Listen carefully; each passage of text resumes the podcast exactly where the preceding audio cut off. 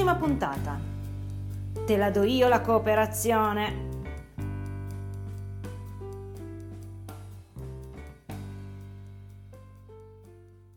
Un saluto a tutti e benvenuti a questa nuova puntata di Radio Goblin, il podcast della Tana dei Goblin.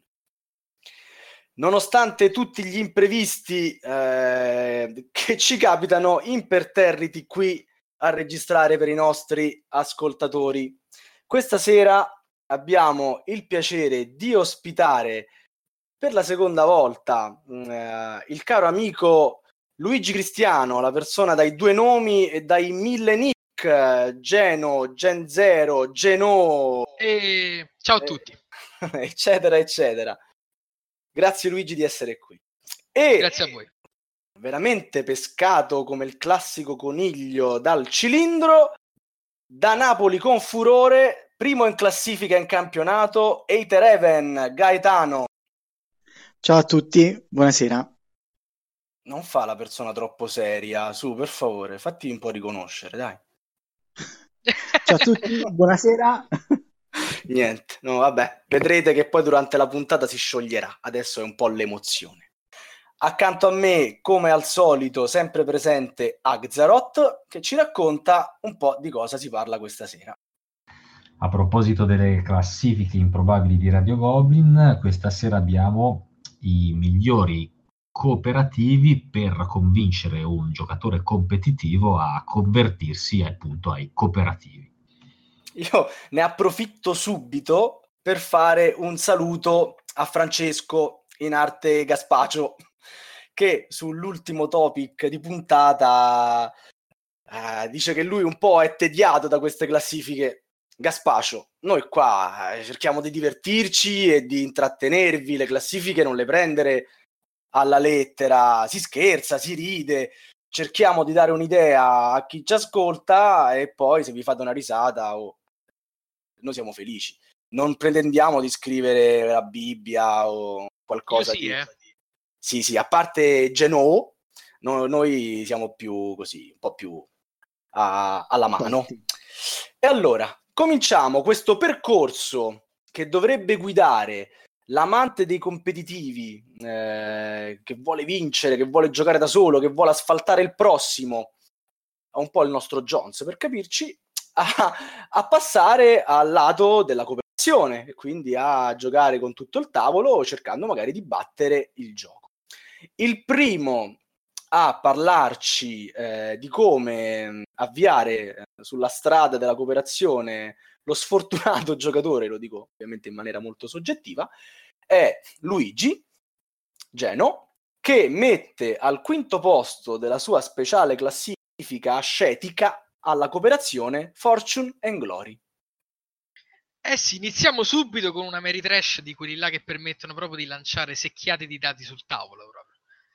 È un gioco appunto della Flying Frog eh, classico classico e permette praticamente di simulare tutti i film di Indiana Jones, in un certo senso, i film di avventura che tanto ci piacciono. E i giocatori sono appunto degli esploratori che dovranno trovare questi reperti archeologici in giro per il mondo e a fermarli e a disturbarli in ogni modo e maniera ci saranno i cattivissimi nazisti che non potevano mancare. Perché ho scelto questo titolo? Allora, il motivo principale è che permette di giocare in tre modalità diverse. Quindi il cooperativo classico da una parte, però può anche esserci il competitivo, quindi tutti contro tutti, a cercare di prendere i, reperti migliori, e poi c'è una modalità squadre. La modalità squadre permette quindi di unirsi in diversi gruppi, anche mi sembra 3 o 4 addirittura, con sempre nazisti che disturberanno la partita, per riuscire ad accaparrarsi i migliori reperti. Quindi questo permette allo stesso giocatore competitivo di abituarsi lentamente anche nello stesso gioco. Quindi se lui comprando questo titolo potrà tranquillamente provare sia modalità squadre, sia modalità completamente competitiva, sia giocare in cooperativo. Ma ricorda- ricordami, cioè se sbaglio, il- i nazisti sono sempre una specie di bot, giusto? Sì, sì, sì, sì, i nazisti sono sempre lì a disturbare i giocatori in ogni modo e maniera. Poi, insomma, chi meglio dei nazisti può aiutare le persone ad allearsi per spaccargli la faccia, ecco, quindi Eh, meglio di certo. loro. Eh, meglio dei brucialibri chi ci può essere. Ok, e sentiamo cosa c'ha da dire invece Gaetano, che alla quinta posizione mette la furia di Dracula. Ma sì, la furia di Dracula lo metto alla quinta posizione perché fondamentalmente se uno non è abituato a giocare in modo cooperativo, con questo che è appunto un semi-cooperativo, inizia pian piano nel mondo dei cooperativi e quindi diciamo se la vede con il cattivone di turno che fa Dracula e riesce insieme agli altri quattro al tavolo a essere coinvolto diciamo piano piano appunto per poter scovare e uccidere il vampiro. Quindi diciamo che fondamentalmente la scelta è strategica, proprio perché se uno non gli piace o comunque sa già che quello non è il suo mondo, in questo modo riesce a entrare piano piano da una porticina. Quindi io lo metto in mia quinta posizione perché secondo me è l'entry level per i cooperativi giusto, non subito direttamente super full cooperativo come magari fa Gen 0 che cioè, no, subito così, butto così nella mischia subito, no. Secondo me piano piano con un semi cooperativo uno che fa il cattivo, gli altri che, che riescono a giostrare meglio. Beh, faccio un gloria, però comunque possono andare in squadre, quindi comunque ti picchi con gli altri giocatori volendo, eh. Quindi non è che Sì, sia ma squadre comunque già iniziare subito a squadre è difficile e poi non è, non è immediato e poi non è poi divertente, l'abbiamo provato.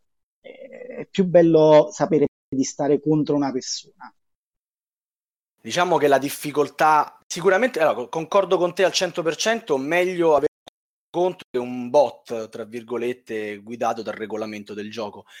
La difficoltà della Furia è che è un gioco importante come durata, perché stiamo parlando comunque di almeno 4 ore, e ehm, tu hai parlato della seconda edizione. È uscita da, da poco una terza edizione che eh, migliora il gioco perché lo attualizza. eh, le migliorie grafiche veramente sono secondo me evidenti e anche abbastanza oggettive. E in più mh, cambia un pochettino il turno. Eh, tra l'altro ne parla ODK ehm, in uno degli ultimi TG Goblin eh, dei giullari. E approfitto per salutare. C'è chi non le ha apprezzate le migliori grafiche della nuova edizione, eh? Ti dirò, io sono uno di quelli, eh, Io ho apprezzato, io sono un nostalgico, quindi per me la seconda edizione è perfetta così com'è. Sì, dura un pochettino in più, però fa il suo lavoro. Va bene, allora passiamo al quarto posto invece di Geno che ci parla di Descent seconda edizione. Come mai tra tutti i dungeon crawler che sono usciti citi fuori Descent? Perché è l'unico che hai giocato. no, magari, guarda. Te la canti e te la Ne sogni. ho provati anche troppi, no? E il motivo è che alla fine, tocca ammetterlo, rimane comunque il migliore del suo genere, o comunque il più completo, e poi soprattutto, mo mi hai rimesso in mezzo Gloomhaven, maledetto Gloomhaven, non l'ho ancora provato Gloomhaven. No, non ho detto niente. l'hai pensato se non l'hai detto. E praticamente Dashet c'è anche un'altra comodità che è quella dell'applicazione. Quindi praticamente possono passare prima a utilizzare Dashent con il classico signore oscuro, quindi avere un semi-competitivo davanti, quindi avere un qualcuno da sfidare, se no passare pure dopo, successivamente, all'applicazione che permetterebbe tranquillamente di giocare a un cooperativo pieno, ecco. Ed è uscita anche da poco in italiano, mi sembra, l'applicazione, una versione un Sì, po' una giorno. beta, ma è uscita da poco, ecco. È uscita ieri forse. Eh, infatti, infatti, infatti. Quindi in questo modo anche con questo gioco può provare a avvicinarsi piano piano al titolo, abituarsi un attimino a cooperare con i compagni. Magari chi fa il signore oscuro può essere la persona addetta a fargli piacere i cooperativi, quindi a dargli un po' una mano, a fargli capire le meccaniche e guidarlo durante Ma quindi tu- ecco. Diciamo, a sto ragazzo che lo vogliamo per forza far giocare cooperativi, gli faresti fare quello che gioca da solo con tutti gli altri? No, no, no, no, al contrario, appunto. Gli farei fare uno dei, rag- delle persone che partecipano all'avventura, degli eroi, ecco. Ah, ok, quindi dici- no Chi vuole convincerlo. Esatto. No, perché io quando faccio i cooperativi prendo sempre quello che gioca con gli altri. Non l'avrei mai detto, guarda, conoscendoti non l'avrei mai detto. Va bene, volevi dirci qualcos'altro su Descent? Eh, no, no, ma penso che ormai è un gioco così famoso e così conosciuto che veramente sarebbe Ok. stato più parlare di troppo, ecco. E quindi torniamo a Napoli, idealmente, Esatto. con la quarta posizione eh, proposta da Eiter Even. La Casa della Follia prima edizione, cioè tu sei, veramente sei un amante del, de, della Marcord, cioè... Ma assolutamente sì. Ancorato al passato. Stiamo registrando da dieci anni fa praticamente. C'hai ancora la maglia di Maradona appesa in cameretta? Eh, quello sì, quello non ti posso, non te lo nascondo che cosa. T'ho beccato.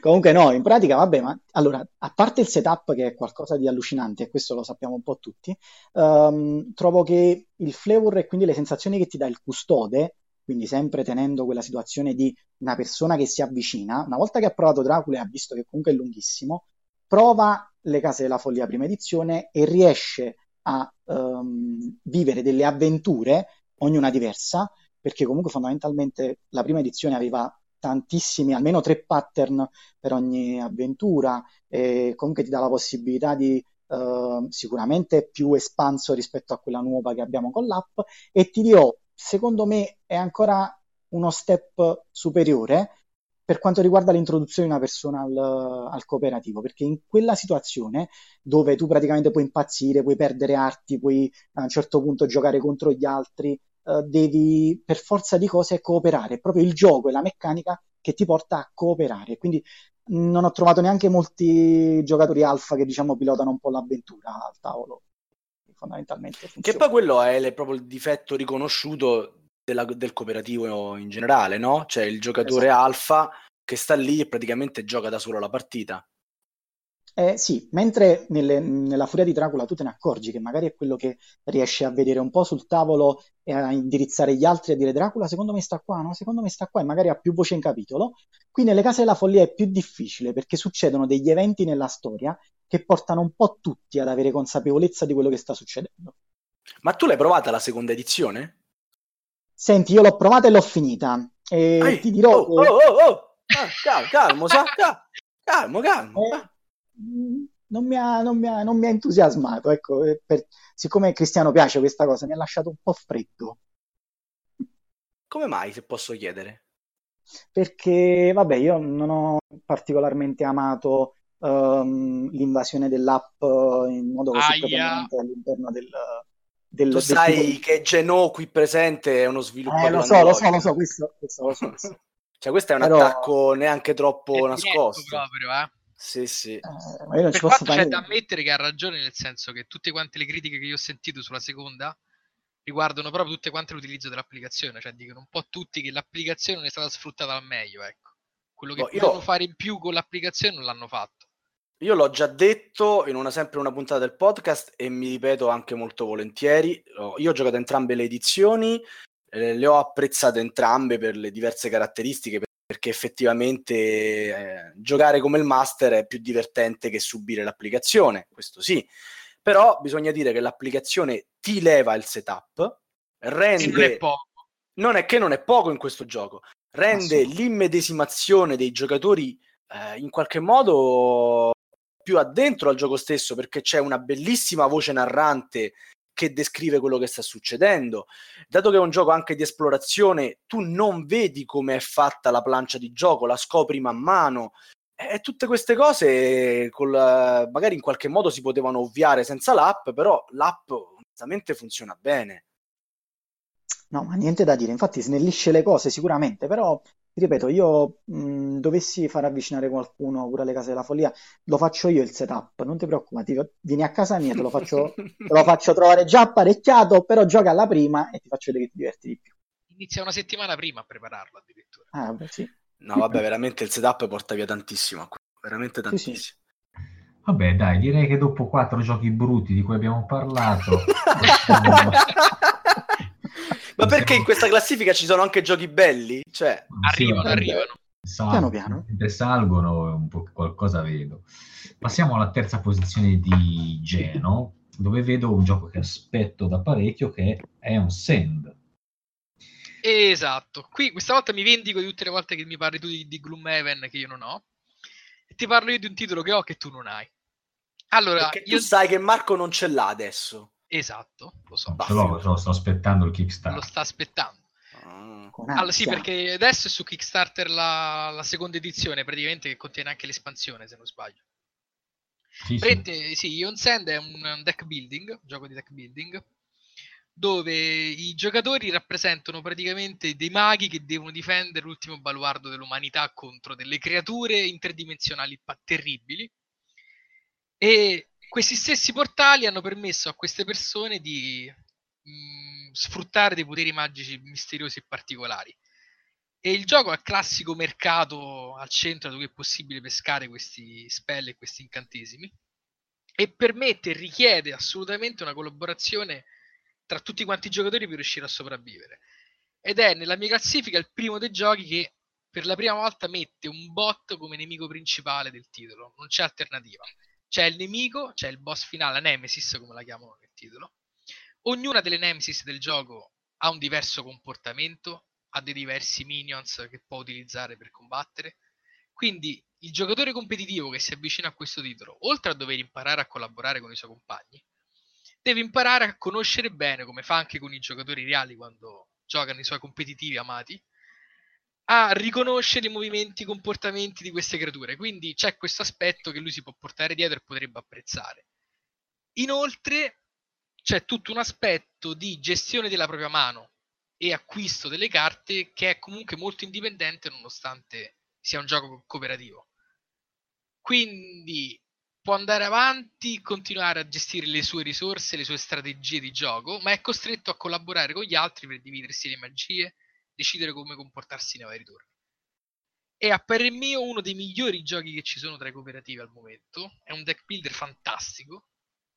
Ce ne sono veramente pochi, lo consiglio veramente a tutti. C'è lo scoglio della lingua ancora che farà storcere il naso a molti, però eh, tocca superarlo questo scoglio, ecco, perché vale veramente la pena. Molto, molto, lo superiamo, molto superiamo, va bene. Benissimo. No, no, io volevo solo dire una cosa. Volevo solo dire una cosa. 2016 Golden Geek Best solo board game. per me il caso è chiuso. Quindi funziona bene anche in solitario. Perché poi quello che esatto. E eh, vabbè, dai. cooperativo però... di questo. Mamma mia. No, vabbè, ripetiamo, è un po' il limite dei cooperativi. Lo puoi giocare da solo. Certo. Giocare da solo. Boh, non lo so.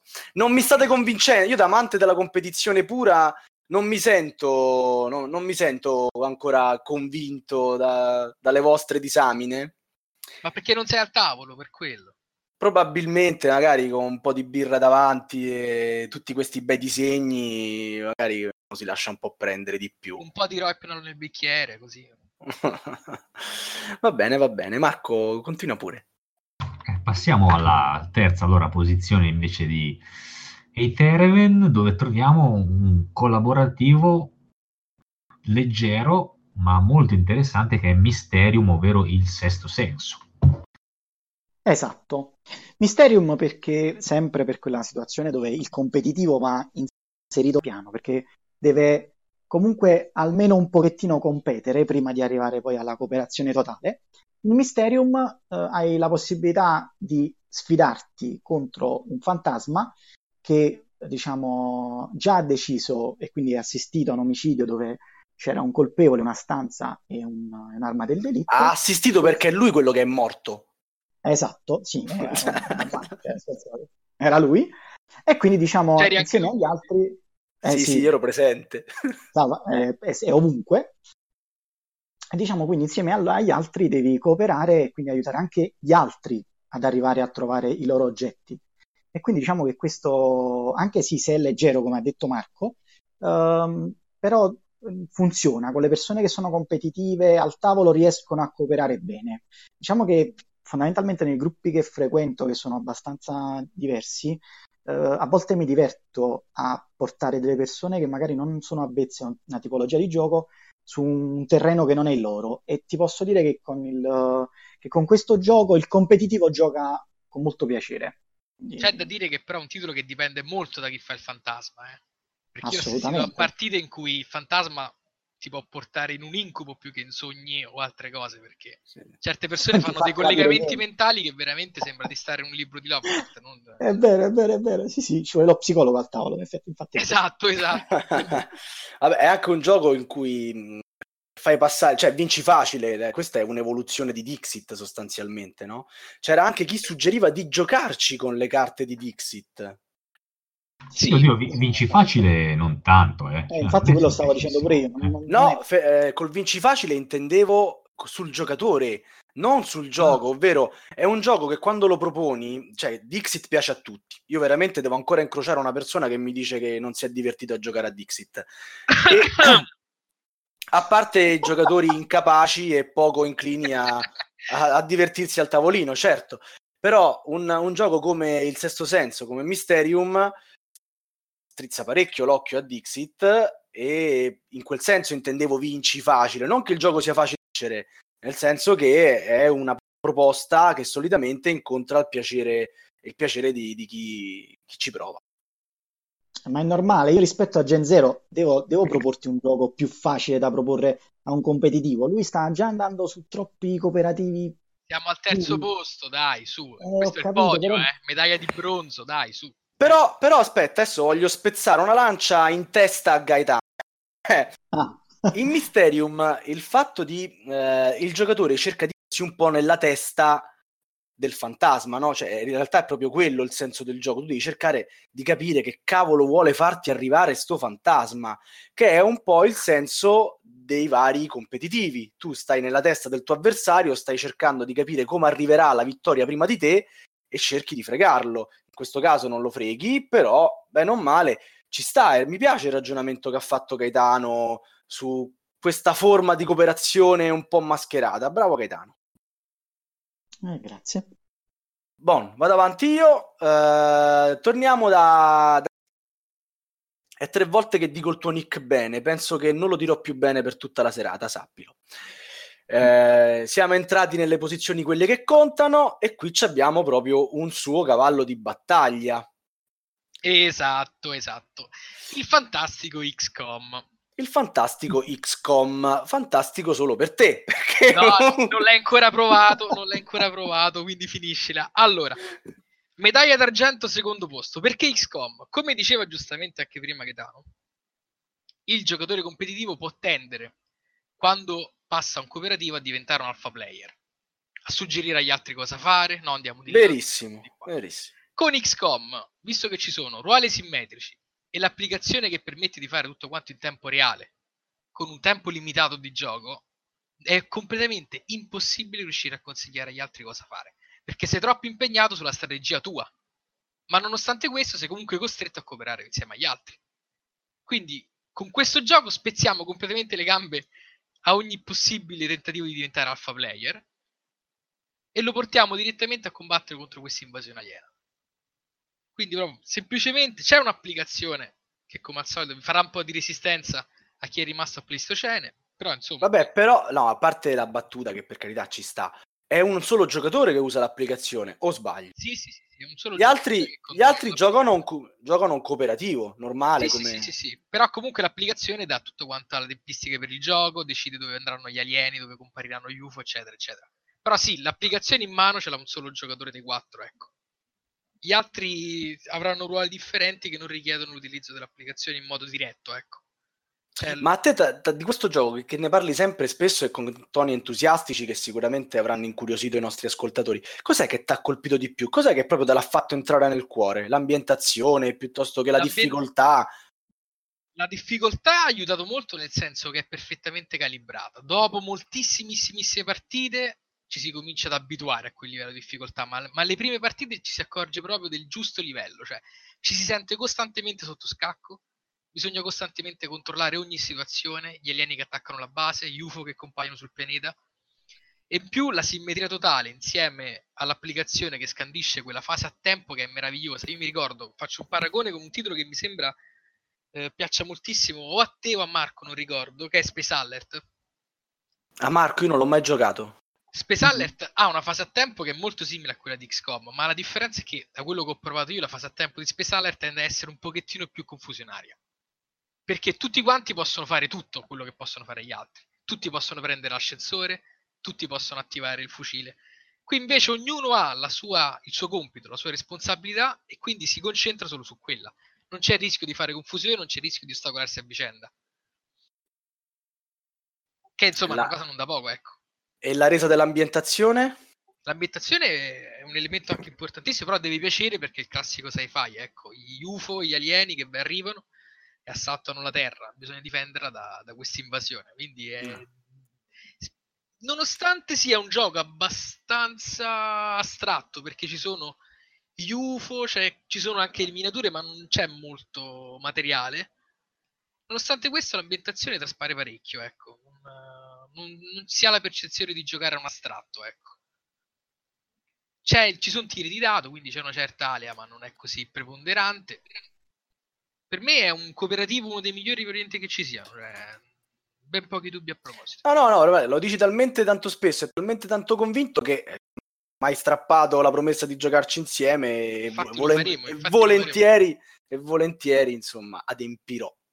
Diciamo che arrivato a questo punto della classifica, se non piace questo gioco, per me ci si può fermare. Ecco, il competitivo può tornare sui competitivi. Che permaloso, mamma mia! e invece, invece Gaetano al secondo posto ci mette E Taccio Vivo, un altro gioco nuovo, quest'anno uscito.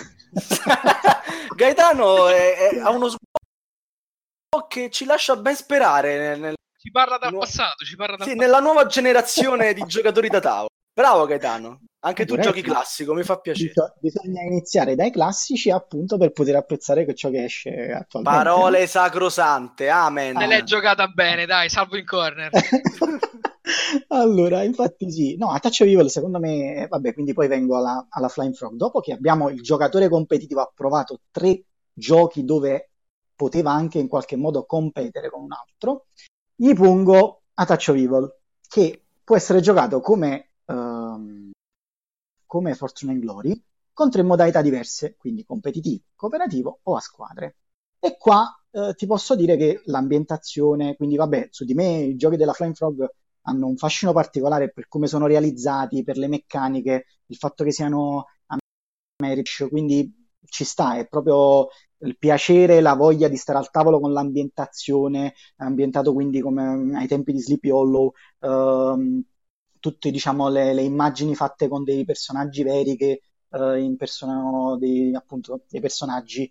Eh, tutto questo fa da contorno a un gioco dove se non cooperi hai perso già in partenza perché c'è la, la, shadow track che praticamente va avanti e tu ogni volta che diciamo perdi un turno che comunque questa accelera ti ritrovi a correre contro il gioco e a volte non riesci neanche ad affrontare il, il mostro finale perché non hai trovato il nascondiglio figlio o perché magari non sei riuscito a diventare forte a tal punto da poterlo sconfiggere o perché uh, uno degli anziani ti ha tradito e quindi tu hai perso forza e non riesci. Insomma, diciamo, mi ha lasciato sempre tantissime sensazioni belle e anche qua, se anche ci fosse un giocatore che vuole fare l'alpha player, non lo può fare perché ognuno si uh, riesce ad andare in vari posti diversi e tutto ciò che succede succede alla fine dove tutti devono combattere combattere nello stesso modo. Ovviamente ognuno ci arriva con preparazione diversa, quindi chi è più forte, chi ha più punti ferita, chi ha l'arma più forte, però alla fine non si può gestire il turno di un altro, almeno questo è quello che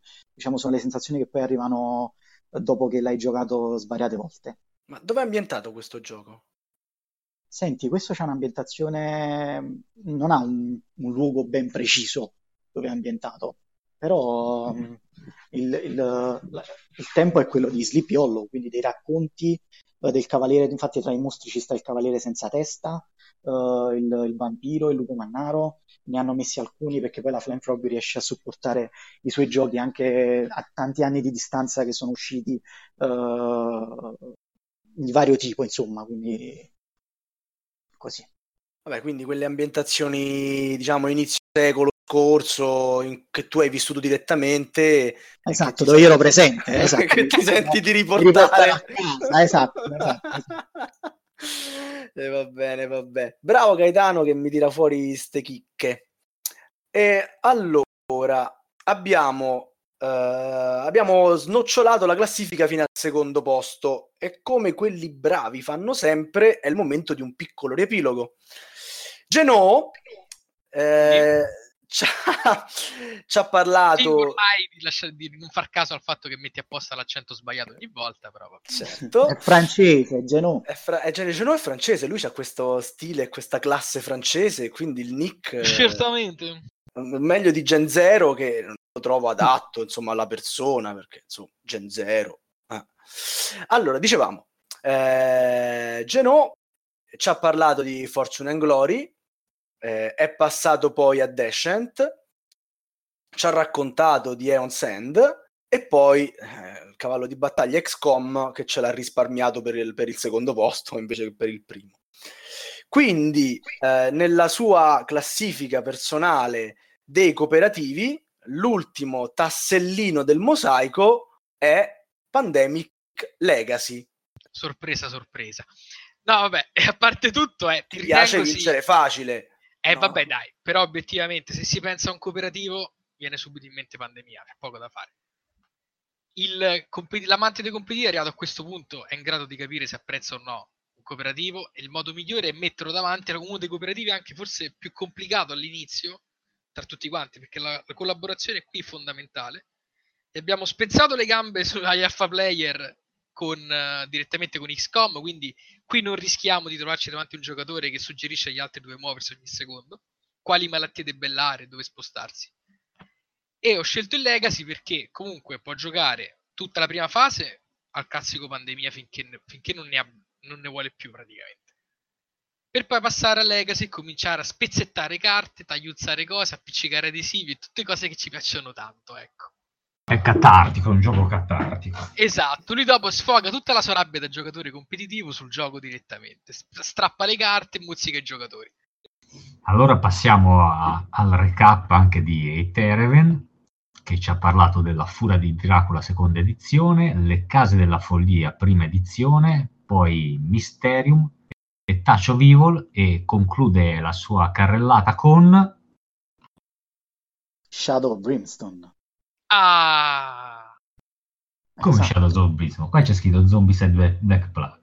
Colpo di scena! Eh, sì, Colpo perché... davvero, mamma mia. Ci ha, fatto lo scherzetto. Mentre... Eh, ma sì, ma io ci rifletto, ragazzi, sulle cose che voi mi dite. Eh, cioè, eh, secondo me effettivamente il cooperativo più lo, lo, suggerisco sempre ogni volta che si parla in chat sul forum dove se qualcuno deve giocare a qualcosa di cooperativo all'ennesima potenza Shadow Brimstone adesso Marco dice no che, a parte che secondo me vabbè io qua eh, magari non, è, non, abbiamo la stessa idea io e Marco però secondo me è un gradino superiore anche a Gloomhaven ma comunque ma comunque ma lui no, lo sa, di, dipende già... dall'approccio del giocatore. Se a uno eh, piace sì. tirar dadi, andare avanti con un, un, rullo compressore, eh, sicuramente gli piace di più Shadows of Brimstone. Eh. eh, infatti, invece poi ci sta chi invece deve stare tre ore sulle carte a ragionare senza interazione ah! con gli altri e quindi sceglie Gloomhaven. Ma andiamo avanti. Ehm... Io sinceramente sono spiazzato da questo posto perché ho adorato anch'io il gioco. L'ho conosciuto da poco ed è veramente fantastico. Complimenti a Gaetano per la scelta, ecco. Ovviamente se vuoi dire ancora cose molto volentieri, eh. Senti, no, vabbè, ma Shadow Brimstone è, per me è esagerato. Se riesce ad avere, a, parta- a passare quella, la fase dove montare le miniature è una cosa non per tutti, uh, però come gioco ti dà una soddisfazione enorme, cioè anche a livello proprio di avventura, di storia, uh, di esplorazione, di tutto ciò che ti permette gioco, quindi le abilità, ehm, il fatto che bisogna cooperare perché arriva a un certo punto incontro che l'ambush, quindi se ti fanno l'imboscata e tu non collabori con i tuoi amici, quindi con le persone del party, solo che schiatti facile proprio. Quindi eh, quel gioco ti porta a cooperare proprio per, per come è fatto, quindi e per me è il gradino medaglia d'oro Shadow Brimstone posso dire soltanto una cosa. Allora, sulle miniature sono d'accordo, però posso anche dire io ho la manualità di una tartaruga ninja senza due dita praticamente. E non è così complicato come può sembrare montare quelle miniature, a dire la verità. Eh. Però ti smonto secondo me un pochino questo, questo primo posto perché secondo me non è tanto cooperativo, non c'è tanto spirito cooperativo in quel gioco. Alla fine quando arrivano i nemici, ognuno combatte tira la sua secchiata di dadi, è bellissimo. Ah, me- meno male che l'hai detto te, eh, perché sennò sembrava che fossi di parte. No, no, no, è vero, è vero, ma io lo ammetto, ma è, è, bello proprio anche tirare le secchiate di dadi in quel gioco, cioè c'è proprio divertimento e soddisfazione nell'usare i poteri, le varie skill, eccetera. però non c'è tanta cooperazione secondo me. Qui secondo me un pochettino te lo smonto questo primo posto. Non, non c'è molta cooperazione secondo me tra i vari giocatori. Ognuno spara per sé, ognuno ha i suoi obiettivi, cerca di buttare giù più mostri possibili, ma non aiuta moltissimo gli altri. L'unico aspetto forse un pochino cooperativo secondo me è il fatto che dando la vita agli altri giocatori, aiutandoli, si guadagna un po' di punti esperienza. Però oltre quello non sono molto convinto, ecco. Eh, no, vabbè, invece sì, perché comunque fondamentalmente l'uso delle skill o comunque l'attacco dei vari personaggi, io attacco magari il mostro che sta attaccando te, lo butto giù, così tu puoi tornare indietro, mi dai una benda, riesci a curarmi, o se c'è il prete Sì, nel sì. nostro party. Quindi diciamo Quello che io questo sì, non è una cooperazione- però molto alta, ecco, secondo me non c'è Niente, il. Napoli è troppo in forma, ragazzi. Il Napoli non si batte quest'anno. Non si batte, non si batte. Comunque io devo fare un'osservazione. Avete fatto due classifiche, ovviamente entrambe valide e che in un qualche modo avranno incuriosito i nostri ascoltatori, ma mh, quasi solo giochi American. E entrambi avete scelto per il primo posto, sarà stato sicuramente un caso, due giochi con delle eh, forti ascendenze legacy. Beh, Shadow of Brimstone non tantissimo. Eh, eh. eh, Non c'ha degli elementi legacy, mi ricordo No, male? No, no, no, no. E con quale mi sto confondendo? Se non si considera- Con Gloomhaven. Con Gloomhaven, sì, Quindi cavolo. Marco, a forza di nominarlo, fai, fai andare la Eh, gente te in lo stai inculcando. veramente. Perdono. Cioè, Vabbè. l'unico elemento legacy può essere che le miniature si devono montare. Si devono parte montare. quello. No, no, vabbè, errore Sono, mio, errore sono bruttissime, tra l'altro, quelle miniature. Questo dovete concederlo. Non Sono no, veramente brutte. Allora, dipende dalla miniatura. Alcune sono bruttine proprio, altre Mamma mia. Io quelle della scatola base ho visto e basta. Quelle Quale delle due base, però? Sono due Eh. diverse. E Hanno- quel, um, quella della città. Ah, City of the Ancients, sì, sì. Sì, City of the E va bene, direi che a questo punto, fatta la classifica, arriviamo alla classica domandona finale, che in questo caso è eh, veramente un po' l'apologia del giocatore cooperativo. Chiederò prima a Gaetano e dopo a Luigi, eh, salutando così poi i nostri ascoltatori, di spiegarci perché eh, giocare cooperativi è divertente perché vale la pena di, di provarli e lasciarsi catturare da, da questa tipologia così particolare di, di giochi da tavolo. Allora, è divertente giocare ai cooperativi per un competitivo, perché si riesce par- a mettere da parte per una volta quel senso di agonismo contro gli altri, ma a rivolgerlo verso il gioco.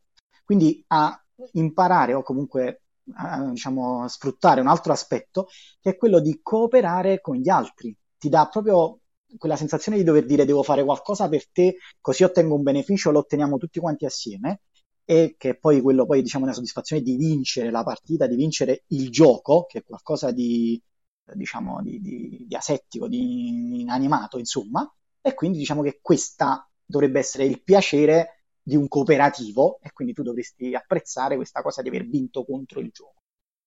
Allora, per il mio il concetto iniziale con cui di solito parto quando devo far conoscere il genere cooperativo a qualcuno, che è proprio un po' l'incipit che li accomuna tutti quanti, è proprio che siamo noi contro il gioco, cioè è il gioco stesso che ti rema contro. Tu in realtà ce l'hai un avversario, ma non siamo uno di noi, non è uno di noi, è il gioco stesso, cioè il gioco passa dall'essere uno strumento con cui rivaleggiare con altre persone a essere il vero e proprio nemico da sconfiggere e da sfidare.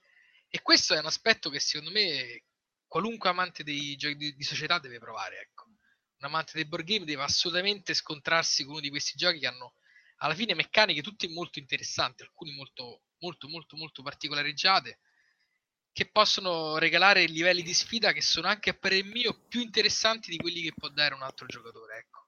Insomma, C'è non un- sono noiosi. Non sono noiosi, no, no, direi proprio di no, ecco. Dipende, poi ci sono anche i cooperativi noiosi, tipo molti di quelli che ha scritto oggi Gaetano sono molto noiosi. Ecco. Però ecco, a parte quelli, ce ne sono anche Ah, molti vabbè. No, non sono noiosi anche perché stimolano la, la parte più bella della socialità al tavolo, secondo me. E a questo punto passerei la parola al nostro regista Elianto per i saluti. Buonasera a tutti, come sempre io vi ricordo i nostri contatti, ovvero la nostra email podcast.goblins.net e ovviamente il nostro forum sul sito www.goblins.net al quale magari potete farci sapere eh, quali sono i vostri cooperativi preferiti oppure per quale motivo i, pre- i cooperativi non vi piacciono per niente. E se invece volete recuperare le puntate precedenti potete farlo sempre tramite il nostro sito oppure andando su iTunes e cercando tra i podcast Radio Goblin. Ciao! Buonanotte! Ciao, Ciao a buonanotte. tutti. Ciao!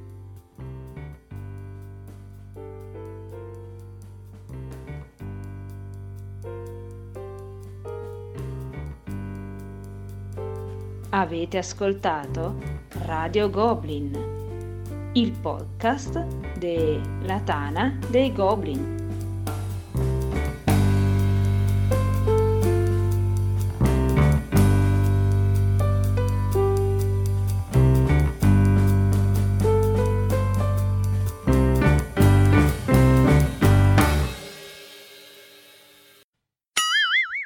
Ti Arrivato. passa il link, così te lo puoi scaricare e ti puoi risentire già domani. Come sono Vanesio, mamma Come mia. sei edonista. Da solo, mamma senza tutti gli altri. Sì, lui si sente solo il suo canale. Vabbè. Marco, ci sei? Sì. Ok. Donna. Sì, eh. Sì, a me Marco, ansia vogliamo lasciar perdere? Eh no, dai, ormai hai fatto tutto sto casino, ma è troppo tardi, Sava, dai, mai più a quest'ora, eh, dai. Ma vabbè, ma non dipende da me, Marco. Io sto qui dalle otto e mezza. Ho capito, cioè, dai, dai, facciamo sta puntata e andiamo. Ma vogliamo fare un altro momento con, con No, andiamo. Dire? vabbè, vabbè, dai. Che Marco mi mette in ansia in questa modalità. Stai tranquillo, no, no, farà il... Mi difendi tu? Sava, Sì, vai- sì. sei a tratti, ce l'hai il push to talk? Non è il problema di essere a tre, il problema è della, della connessione. Eh, certo, certo, no. E no, vabbè, volevo far lascio perdere, tanto chi vuole capire ha capito e passiamo Nessuno Ah. perché è laggato. ecco. E questo in effetti è, un lato che non ave- potrebbe piacere. Buco. che vuol dire buco? Che si Tu, è è bucato. In Ah, eff- È ok. riso e fatto, ah, in effetti, e pensa è capito. Eh, sa, però ti Vabbè, comunque dai, il mio commento era anche evitabile. Mazza, per una volta che fai, fai una... bo- Mamma mia, che cattivo. Ma dai, la mia È battuta proprio, era è proprio internet che gliele censura, no? Eh. Questa ti autorizza a metterla nei bloopers. a Roma di chi, di, di chi ci ripensa si... Chi ci Ugo. ripensa? È censurato pure questo. Ecco, questa, questa no, però dico, a Roma di chi pensa si suol dire... Ugo. Allora-. Così si dice, non la sapevo questo. eh, vabbè, non fa niente, vai, riparla di, atta- di coso. Comunque, cari amanti della cooperazione, avete tutti e due glissato su quello che invece è l'aspetto più positivo della- del gioco cooperativo. che non ci cioè- sta Sava a tavolo? No, quello sicuramente è, sec- è subito dopo, è il secondo aspetto migliore. E l'aspetto, mh, eh, secondo me, su cui dovevate un pochettino spingere è che nei giochi cooperativi anche il giocatore meno scafato magari viene incentivato a giocare rispetto ad altri avevo giochi. Però se per i competitivi, dai, cioè, Eh, forse tu stai parlando di un competitivo, tu stai parlando competitivo io- uno scafato è un competitivo morto, lo, lo sai anche tu.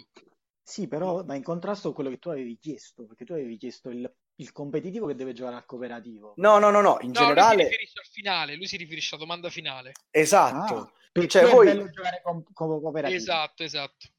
Cioè, le- tra i lati positivi della cooperazione sicuramente c'è anche questa qui, tutto lì. E rifacciamo, eh? No, no, e Cristiano in qualche modo taglia e ci mette pure sta cosa nei bloopers, non ti preoccupare, Cristiano si diverte a fare ste Eh. cose.